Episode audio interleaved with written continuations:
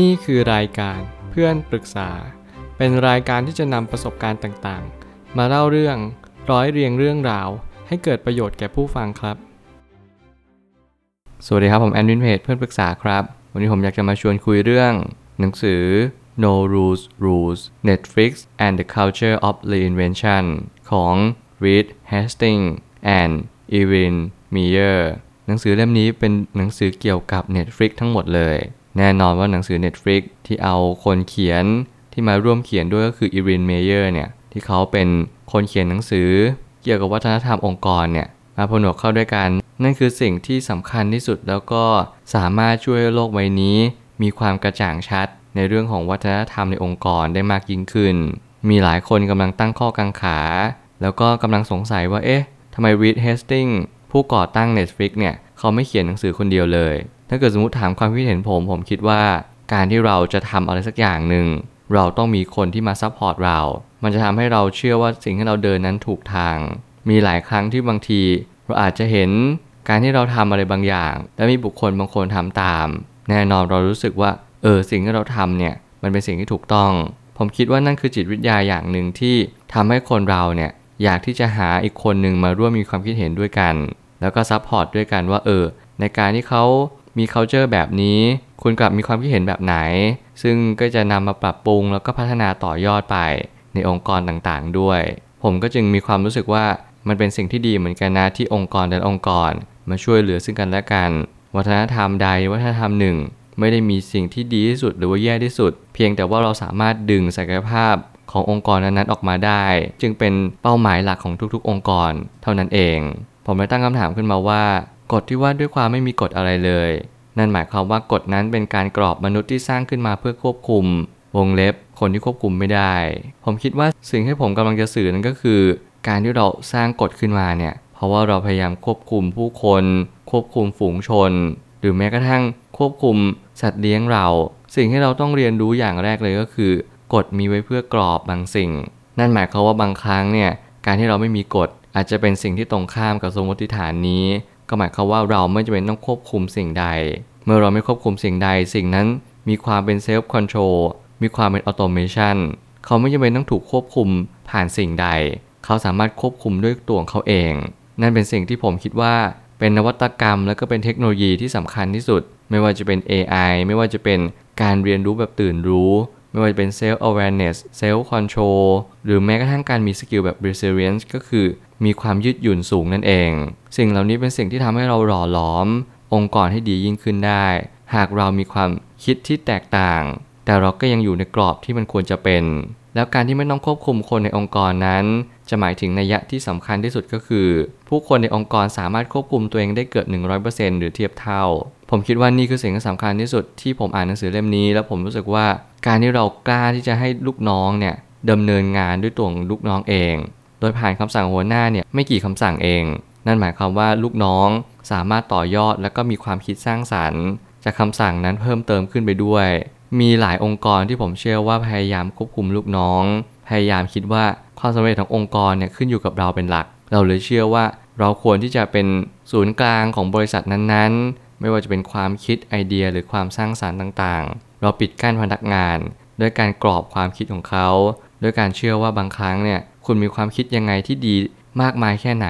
คุณก็สู้ฉันไม่ได้ ฉันเป็นผู้บริหารระดับสูง หรือว่าฉันเป็นผู้ก่อตั้งบริษัท นั่นจึงจะหมายความว่าเราพยายามปิดกั้นความคิดคนอื่น ด้วยความคิดของตัวเราเอง การที่เราจะสร้างประสิทธิภาพของคนในองค์กรเนี่ยคือทำให้เขาได้ work and play ให้เขามี playground ให้เขามี work ground ให้เขามีพื้นที่ได้พัฒนาตัวเอง ให้เขาได้เล่นได้บวยบิน นั่นคือสิ่งที่สำคัญที่สุดไม่ว่าจะเป็นในเรื่องของสวัสดิการของพนักงานต่างๆ โอกาส หรือว่าการที่เราจะหยุดหรือลางาน สิ่งเหล่านี้เป็นสิ่งที่มีความยืดหยุ่นสูงมากในองค์กร Netflix แล้วผมก็เชื่อว่าสิ่งที่สำคัญที่สุดในองค์กรนี้ก็จะมีความหมายต่อผู้คนในสังคมด้วยเช่นกัน เพราะทุกวันนี้ทุกคนก็จะดูหนังสตรีมมิ่งผ่าน Netflix นั่นเอง ผมก็เป็นคนหนึ่งที่ชอบ Netflix เหมือนกัน ไม่ว่าจะเป็น content Netflix Original ไม่ว่าจะเป็นคอนเทนต์ Netflix Series ต่างๆ สิ่งที่เราต้องเรียนรู้อย่างแรกเลยก็คือ เรากำลังเสพสื่อโดยผู้นำองค์กร ที่มีความคิดสร้างสรรค์ที่สุดองค์กรหนึ่งบนโลกใบนี้ เราจจะได้เสพงานศิลปะบางอย่างที่ทำให้เราได้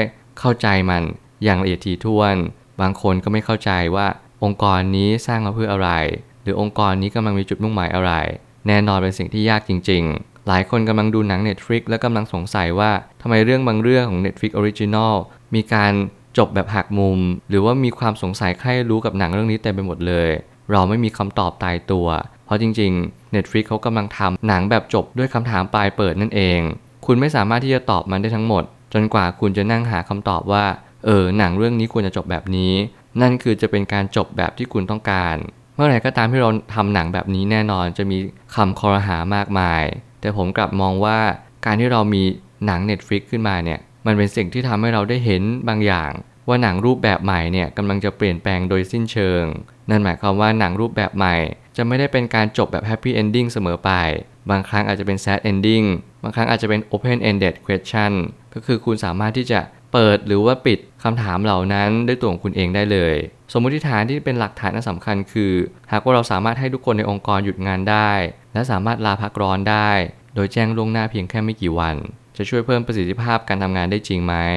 นี่คือสิ่งที่สำคัญที่สุดที่ทำให้องค์กร มีความคิดสร้างสารรค์ที่สุดก็คือ ทุกคนสามารถที่จะแจ้งหยุดงาน เพียงไม่กี่วันเท่านั้น คุณสามารถหยุดได้เป็นอาทิตย์เลย โคต้าของการหยุดงานไม่มีจำกัด นั่นจะหมายความว่าคุณจะหยุดงานกี่วันก็ได้ ตราบเท่าที่คุณมีความรับผิดชอบต่องานนั้นๆ นี่คือความหมายแท้จริงว่าการหยุดงาน ไม่ได้ทำให้สูญเสียความคิดสร้างสรรค์ หรือว่าสูญเสีย productivity หรือประสิทธิผลไปเลย เพียงแต่ว่าถ้าเกิดสมมติเรามีความรับผิดชอบจริง ๆ เราต้องวงเล็บว่าเราต้องมีความรับผิดชอบ แล้วเราก็จะเป็นต้องมี self-control สูงมากๆ ที่เราจะพยายามไม่หลุดกรอบ ไม่โดน distract โดนไขว้เขวให้เรามีความรู้สึกว่าความสำคัญที่สุดก็คือการงาน เราไปพักผ่อนเราไปหาไอเดีย เราไม่ได้ไปเที่ยวเล่น สิ่งอันนี้เป็นสิ่งที่ผมเชื่อว่า การที่มีคนหนึ่งมีวุฒิภาวะทางอารมณ์สูง หรือเรียกว่า EQ สูงเนี่ยเขาจะสามารถ balance เรื่องของเวลาได้อย่างดีเยี่ยม การทดสอบจะไม่เกิดขึ้นจริง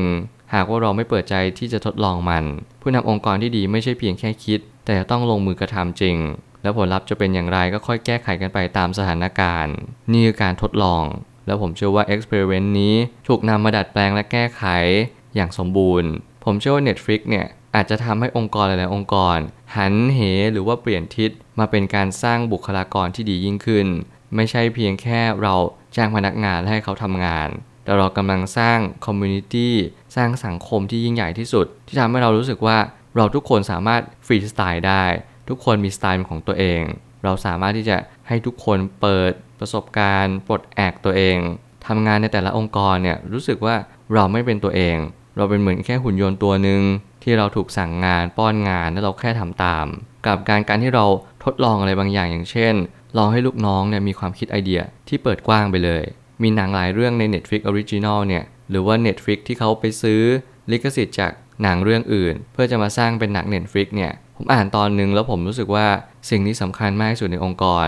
ก็คือการที่ให้บุคลากรในองค์กรเราเนี่ยมีการตัดสินใจด้วยตัวของเขาเอง บางครั้งเนี่ยมันอาจจะดูมีความคิดที่แปลกประหลาด หนังเรื่องนี้ไม่น่าทำกำไร หนังเรื่องนี้เราซื้อมาแล้ว แล้วมันกลับกลายว่ามันไม่ได้มีเรตติ้งที่สูงมากเพียงพอ เรากลับมีความรู้สึกว่าเราถอดใจกับมัน แต่แน่นอนว่าถ้าเกิดสมมติเราถามไปอีกหรือทู่ซีไปอีกทำไมหนังเรื่องนี้ถึงไม่ประสบความสำเร็จทั้งที่เราคิดว่าหนังเรื่องนี้มันดีมากแล้ว นั่นหมายความว่าเราอาจจะต้องปรับความคิดสักนิดนึงแล้วเราก็อาจจะทำต่อไป